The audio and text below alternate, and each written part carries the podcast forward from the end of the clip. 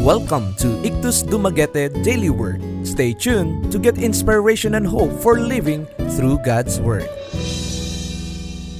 3 John 5 Dear friend, you are faithful in what you are doing for the brothers and sisters, even though they are strangers to you. Embracing strangers. Every day, we all encounter strangers.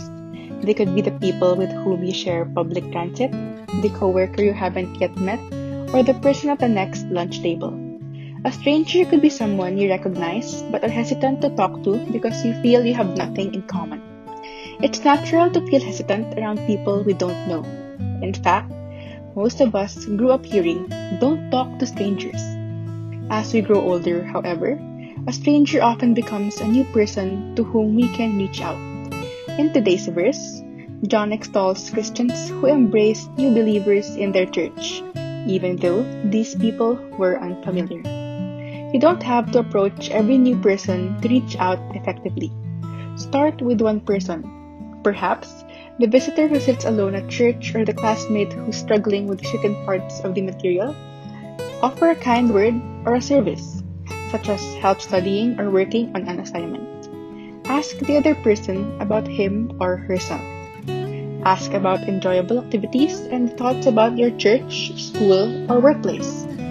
As you get to know one person, expand the friendship and include other new people.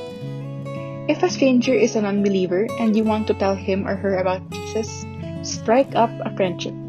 Don't try to explain the gospel in your first meeting, but Bring up faith naturally.